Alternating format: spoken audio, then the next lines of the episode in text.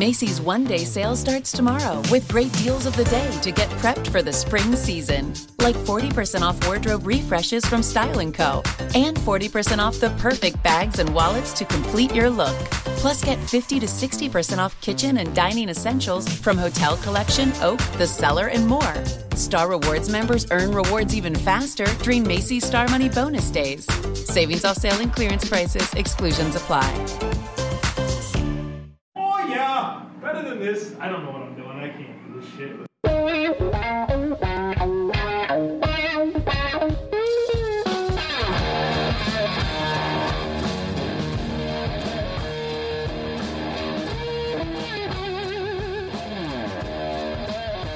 What's better than this? Guys being dudes here on the Draft Dudes Podcast, presented by Locked On. It's Joe Marino and Kyle Krabs from the Draft Network, and we are your hosts here on this Tuesday Takes edition of the show. Kyle, welcome. Let's get tropical. Week one is in the books. The Draft Dudes had a good week picking against the spread in college. The Draft Dudes went 12-4 because of a tie. Could have been 13-3. Picking NFL games from week one. Life is good, Joe. The Dolphins are one step closer to having the first and second overall picks in the 2020 NFL Draft, courtesy of Bill O'Brien, giving away wins like their first-round picks. Oh, boy. Woo! Bad coaching last night at the end there, Joe. We talked about that in the pre-show, but bad coaching. Show was. Fun game, man. That got the juices flowing, man. That was the first game for me for an NFL game that was like, welcome back. You know? Yeah. Like, that was like, oh, how did Deshaun Watson went the full length of the field with no timeouts? Yeah. In two plays. 75 yards, two throws, 13 seconds. Down 27-21 with 50 seconds left in the game. Left too much time for Drew Brees, though. Incredible. And he was sacked like six times. Yeah. Fun fact for you, Joe. Laramie Tunsil gave up more sacks last year than first-round picks that were traded for. Oh, wow. Wow. I could do this all day. Yeah. Let's not, though. Let's do takes. What do you think? Let's. I feel like the first 2 minutes of every show is going to be some type of Dolphins thing here, isn't it? Well, you've resided to not talking about the Bills. It's not good. It's not productive or healthy to have discussions about the Bills. That people can hear me talk about the Bills on Locked On Bills. Yep. With me, yeah. So you're calling me selfish, is what you're doing. I didn't say that. You kind of did, but it's okay. Just it's avoiding Bills discussion. I'm going to be unselfish and give you the first take of the day. Okay. We're going to buck that narrative right up front here. How's that? All right. Take from me. Wait, I want the second one. You're not getting the second one. No. All right, you be the selfish one. Go ahead and give me the first take. I need to be able to defend my honor in the second one. Nathan Doe says the Falcons should have drafted defensive line over offensive line in the first round. I'm thinking Brian Burns. Well,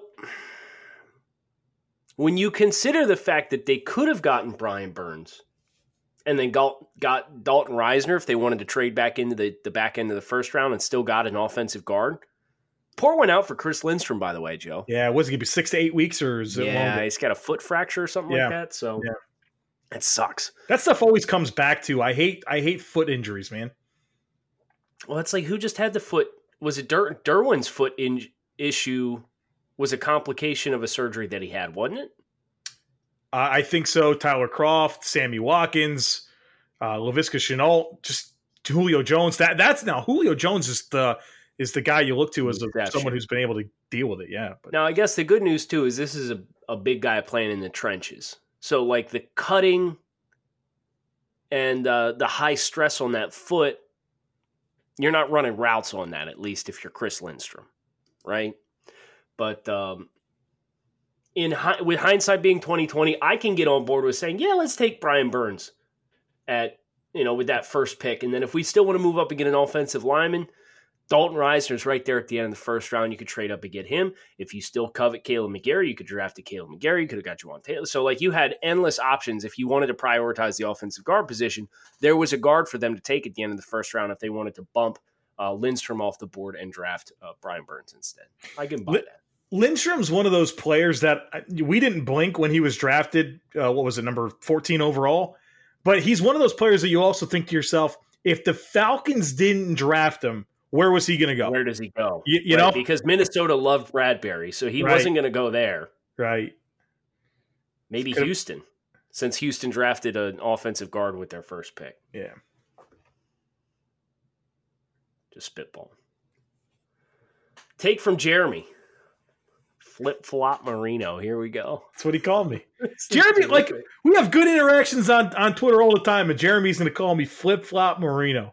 It's because you're wrong here. Okay. Just admit you're wrong.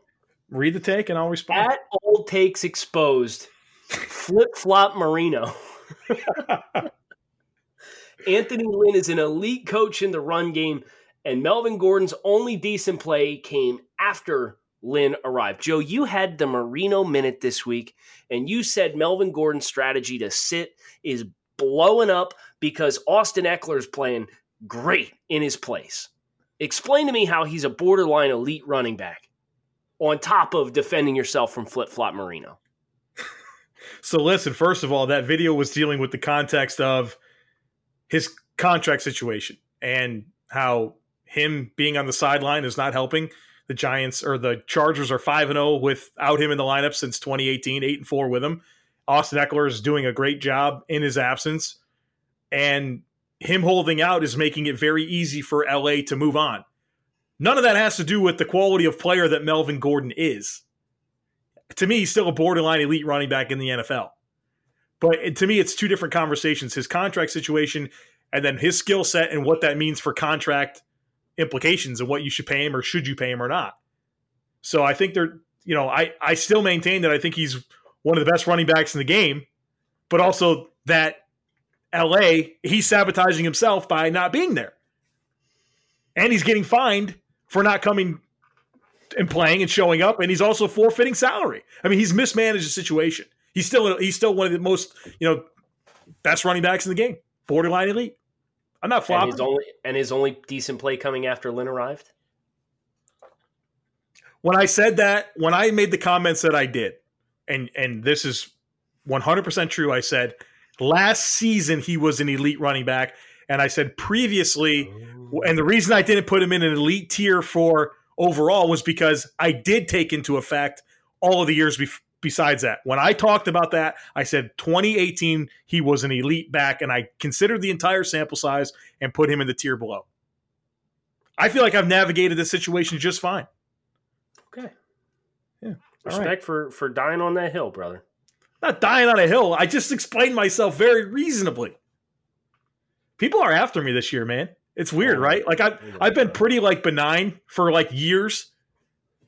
And now you have some strong takes and they're wailing away. It's welcome weird. To my world. Welcome to my world on Twitter, Joe. Yeah, but I just think I can handle it in stride. I'm fine.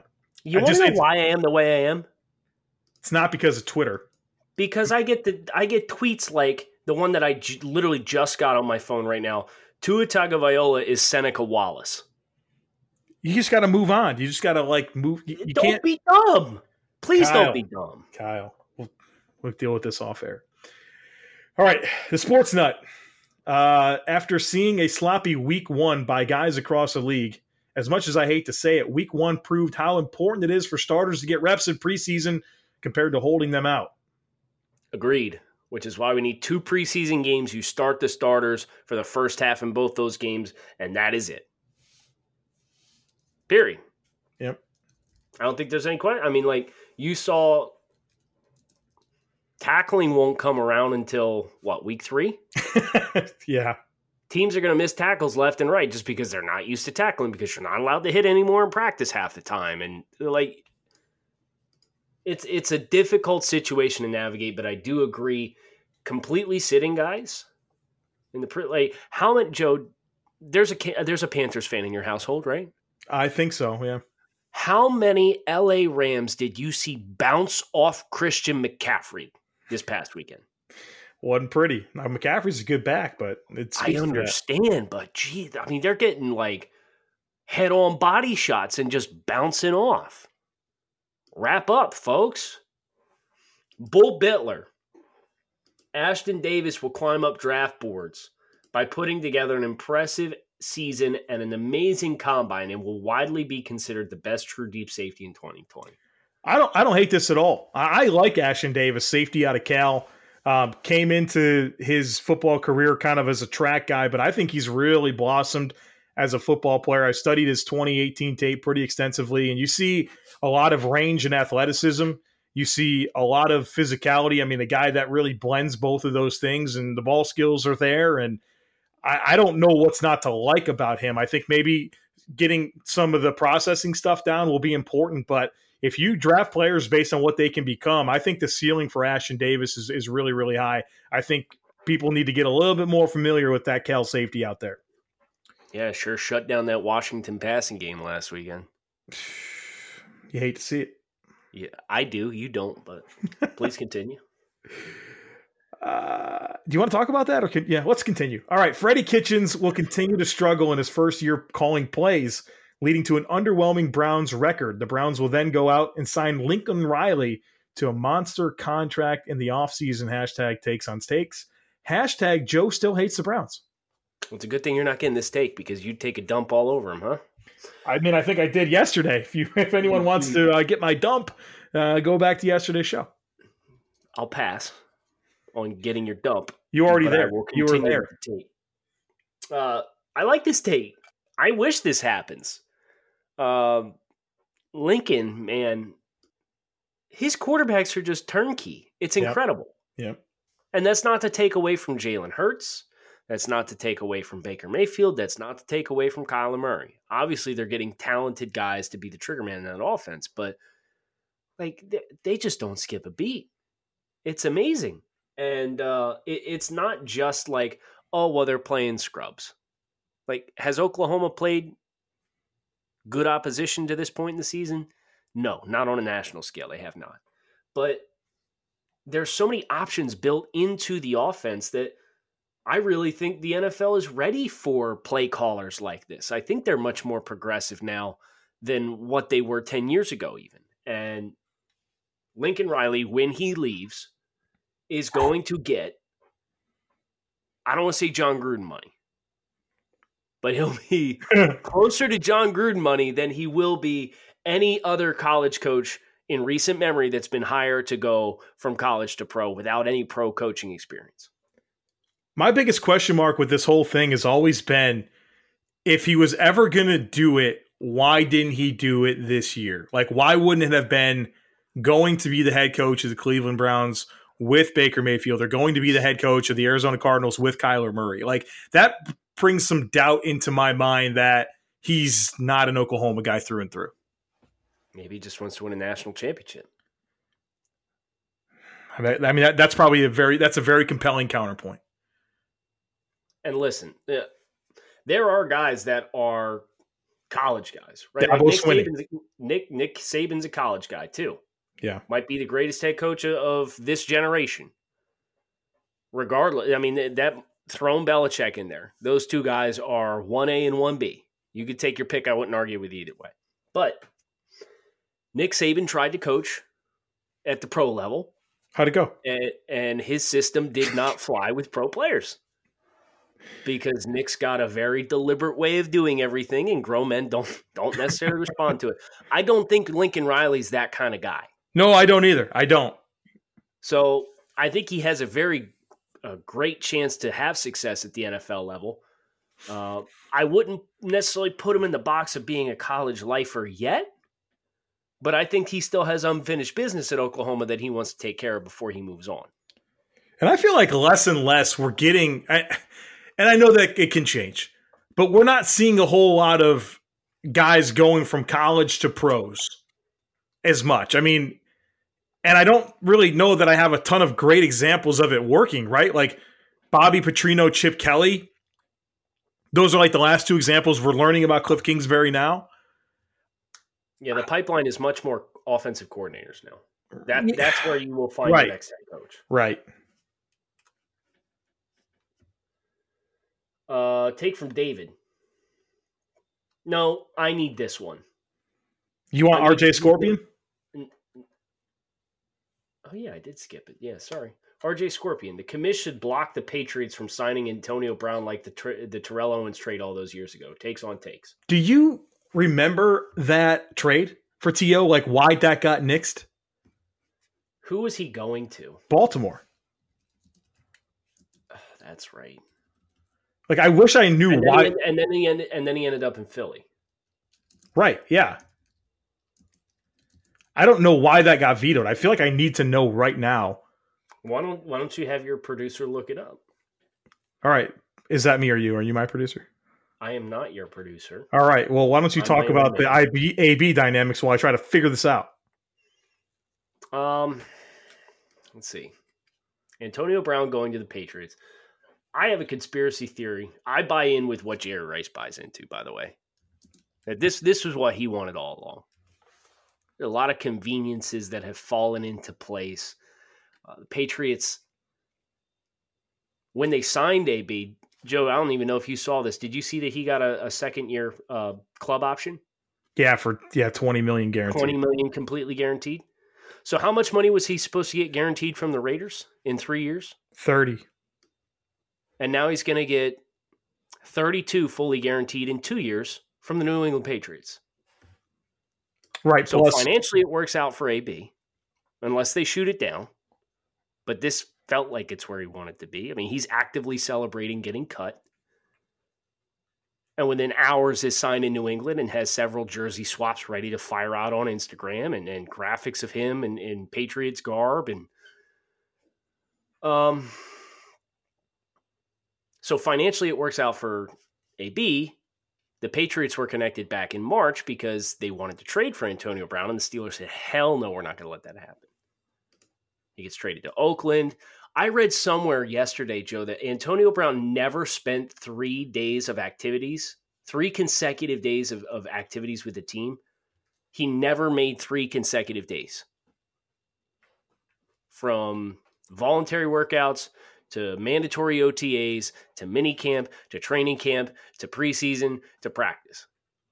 Not once that entire way did he last 3 consecutive days and show up for work, which is crazy in its own right.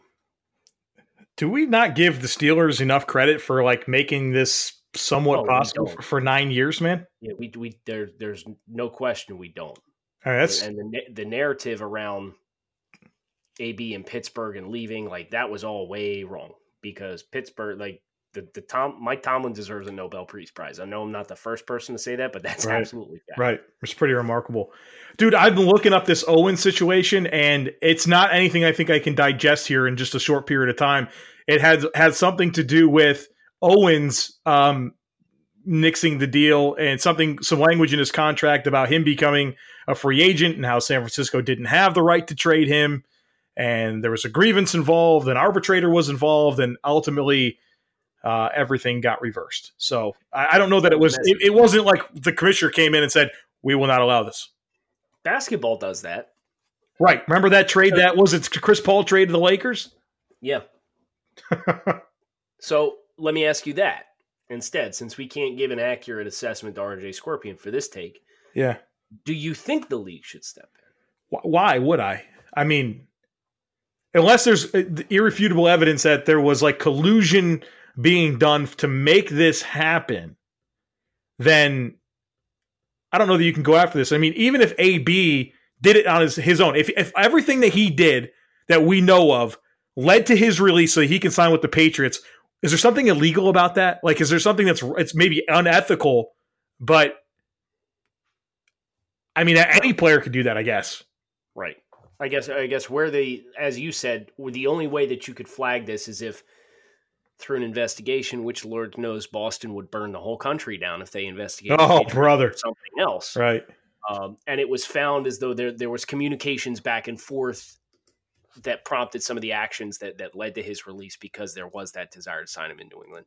Like that's the only way you could ever step in and have any disciplinary action. But It stinks. Trevor Joseph, missed you last week, dude. He says the juvenescence of pass catchers will shine through as the end-of-year leading receiver for the five NFL teams will be a rookie. Baltimore, Hollywood Brown, Detroit, T.J. Hockenson, DK Metcalf in Seattle, A.J. Brown in Tennessee, and Terry McLaurin in Washington. Of course, new vocabulary for Joe with the word being juvenescence. You know what it means? Well, juvenile is young, so it's something about like the youth infusion. Yeah, it's my guess. It's a noun. The definition is the state or being of being young. The state or period of being young. What a great word. What a great word. This is fun. I want you to do this with me. Okay. I'm buying Hollywood Brown leading the Ravens in receiving yards. Absolutely. Yep, taking it. T.J. Hockenson, I don't think I am. Sell Kenny Galladay. Yes. And they got other talented guys that like Marvin Jones is still no slouch. Yep. Outside too. Yep. Seattle, DK Metcalf. I am selling this. Lock it, right? Lock it. Yes. AJ Brown, I'm buying. Really? Oh, that was the easiest sell for me. Delaney Walker. Corey Davis is not going to have zero catches every week. I understand that, but both of these quarterbacks throw better to the middle of the field than they do on the boundary. Adam Humphries is in Tennessee. I don't think so. Want to make this an official bet? No. I'm not that well versed on it. All right. Terry McLaurin, I'm also buying. Who else is going to catch passes in Washington? That's a great question. Jordan Reed, I'm sure he'll be reliable and available all the time. Yeah, we gotta reach out to Jordan in the Slack channel and tell him to get healthy. And yeah, you guys can do that on Twitter at JReedNFL if you want to reach the Washington Redskins tight end at JReedNFL. It's REID. All right, give me a take. David Boland, what's up, dude? From Wales, he says 90% of Miami fans have not got the stomach for this season, even though most know it's got to be done. This is 100% fact. You should have read my timeline on Sunday, Joe. I mean, people are legitimately losing their minds. This is the same like Dolphins team that not too long ago lost to Baltimore 40-0 in 2017. This is the same Dolphins team that they played the Titans recently and I think lost like 45-3. What's an extra 3 touchdowns, guys, when you know that we're tanking the season? This should not be a surprise. And the biggest thing, I think this is a kind of, I'll be quick, I promise. I think one of the more compelling arguments for this direction for the franchise, Joe, is I want to ask you a genuine question as a fan of a team that's in the AFC East. Yeah. When is the last time the Miami Dolphins had a star player? Or like just game changer, like, oh my God, we got to play that guy. When it, yeah. I mean, there's times where Cam Wake got me real nervous. Okay. When's the last time the Miami Dolphins had a star player on offense? Ricky Williams. Like early 2000s, Ricky Williams. Oh, he ran all over the Bills. Yeah. Like before he retired, Ricky Williams. I'm just confirming we're talking about the same, like 03 Ricky Williams. Oh, yeah. No, yes. The one from Texas. Yes. No, I understand that, but I'm saying not the one after he came back from like the tear, the original version of Ricky Williams. Right. Yes. Yeah. The original model, Ricky Williams. Yeah. Dude, that was 15 years ago. Yeah. Nobody on the face of the planet cares about Miami Dolphins offense, and they have not for over a decade. You have to get a game-changing catalyst. And the only way you're going to do that, guess where Ricky Williams was picked, by the way? Top 5? Top 3 pick. Yeah. Top 5 pick. They're going to pick in top 3. They're going to get one. Has to be done. So the ride's not going to stop. The players have all been cut and traded. You got 2 options. You can grin and bear it, or you can sit here and bitch every week. Mr. Thick Boy. LSU is going to beat Alabama when they play this year. #overreaction. I mean, that game sounded looking a lot funner than maybe we thought going into the year with this new look LSU offense. Obviously, they have a ton of talent on defense.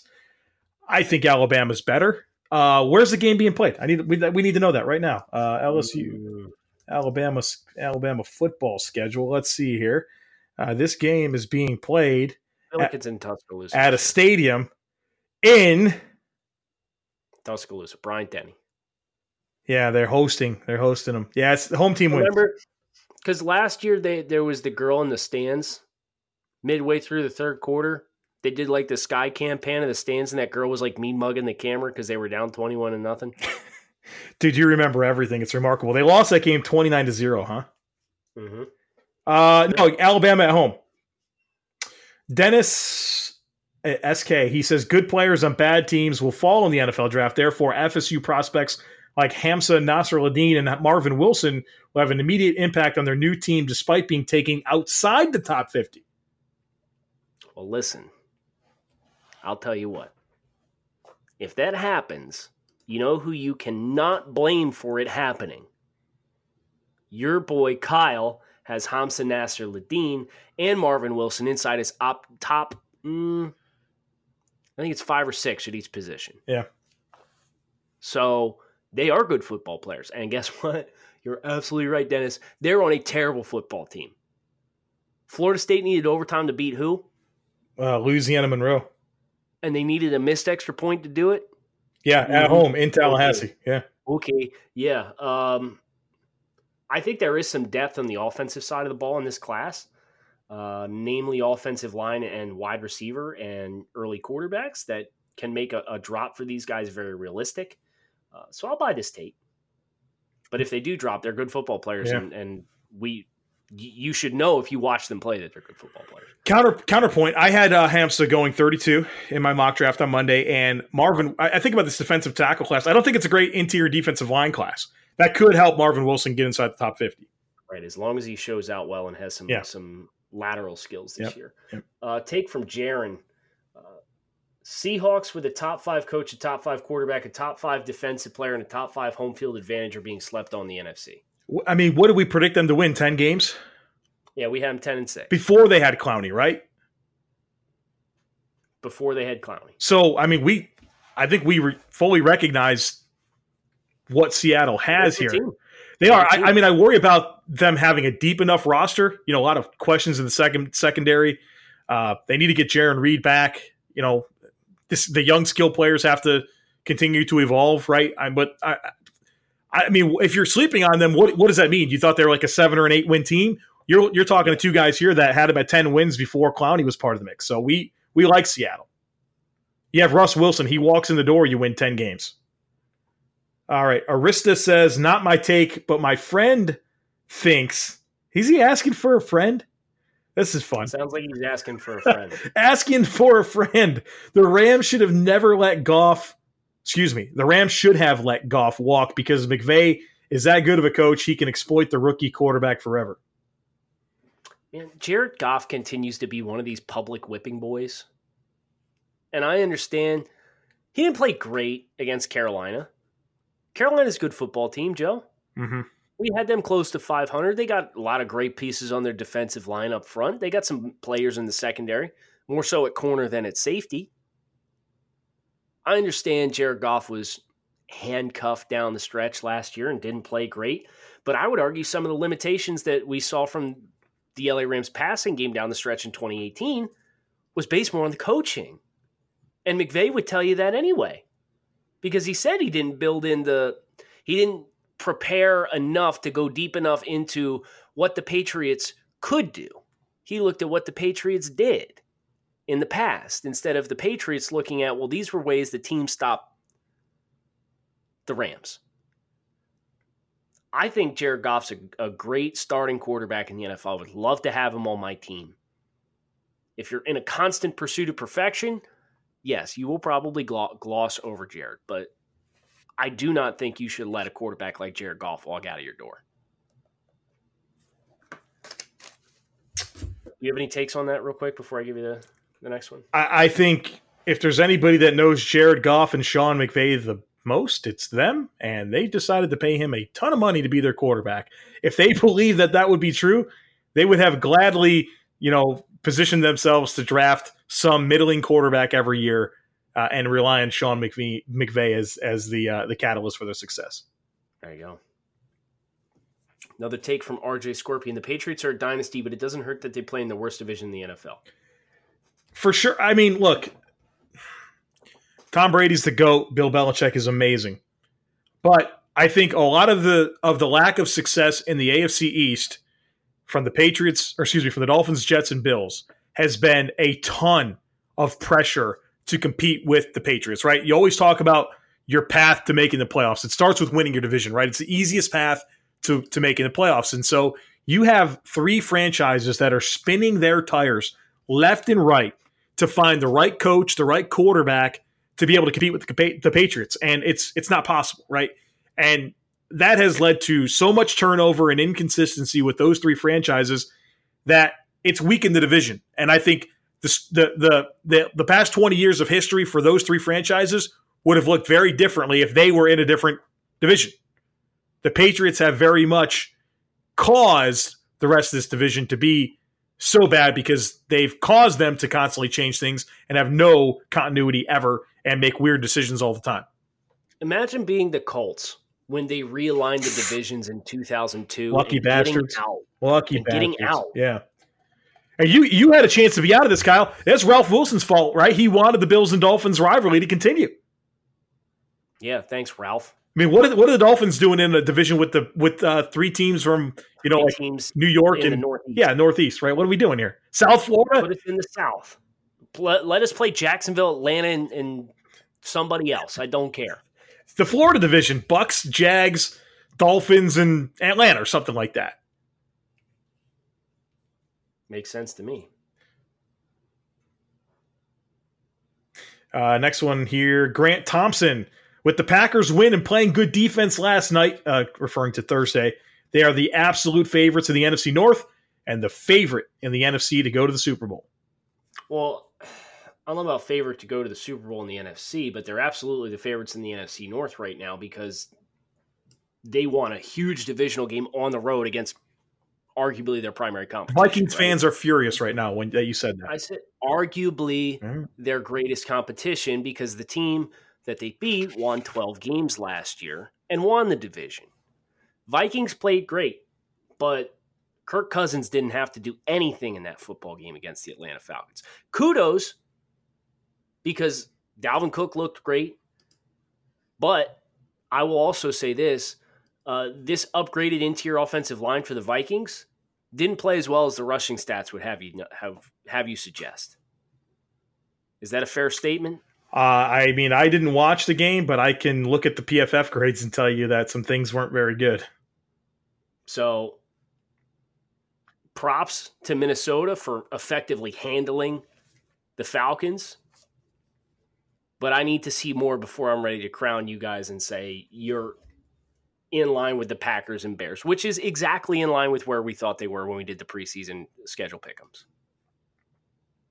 Last take of the day from Jaron. Chubba Hubbard is RB1. Let me tell you everything I know about Chubba Hubbard real quick, the Oklahoma State running back. That's it. That's all I know. Have you watched this guy? Not enough to have a firm opinion. I can tell you that. I mean, you'd have to really be impressive for me to believe you're better than DeAndre Swift or Travis Etienne or John Taylor or Anthony McFarland. So, I'm looking at Ben Solak's scouting report right now, and I don't read RB1, but I need to check him out. Thanks for the tip there, Jaron. I'll do that. Tip for you guys: come back, see us again tomorrow. That's going to do it for us today on the Draft Dudes Podcast. At the Joe Marino, at Grinding the Tape, with your hot takes for next week's show, which we will do next Tuesday. We'll see you guys again tomorrow for a little bit of water cooler, right? Something fun. Shoot the breeze a little bit. Come back, check us out, see what we come up with. Macy's one-day sale starts tomorrow with great deals of the day to get prepped for the spring season. Like 40% off wardrobe refreshes from Style & Co. and 40% off the perfect bags and wallets to complete your look. Plus, get 50 to 60% off kitchen and dining essentials from Hotel Collection, Oak, The Cellar, and more. Star Rewards members earn rewards even faster during Macy's Star Money Bonus Days. Savings off sale and clearance prices. Exclusions apply.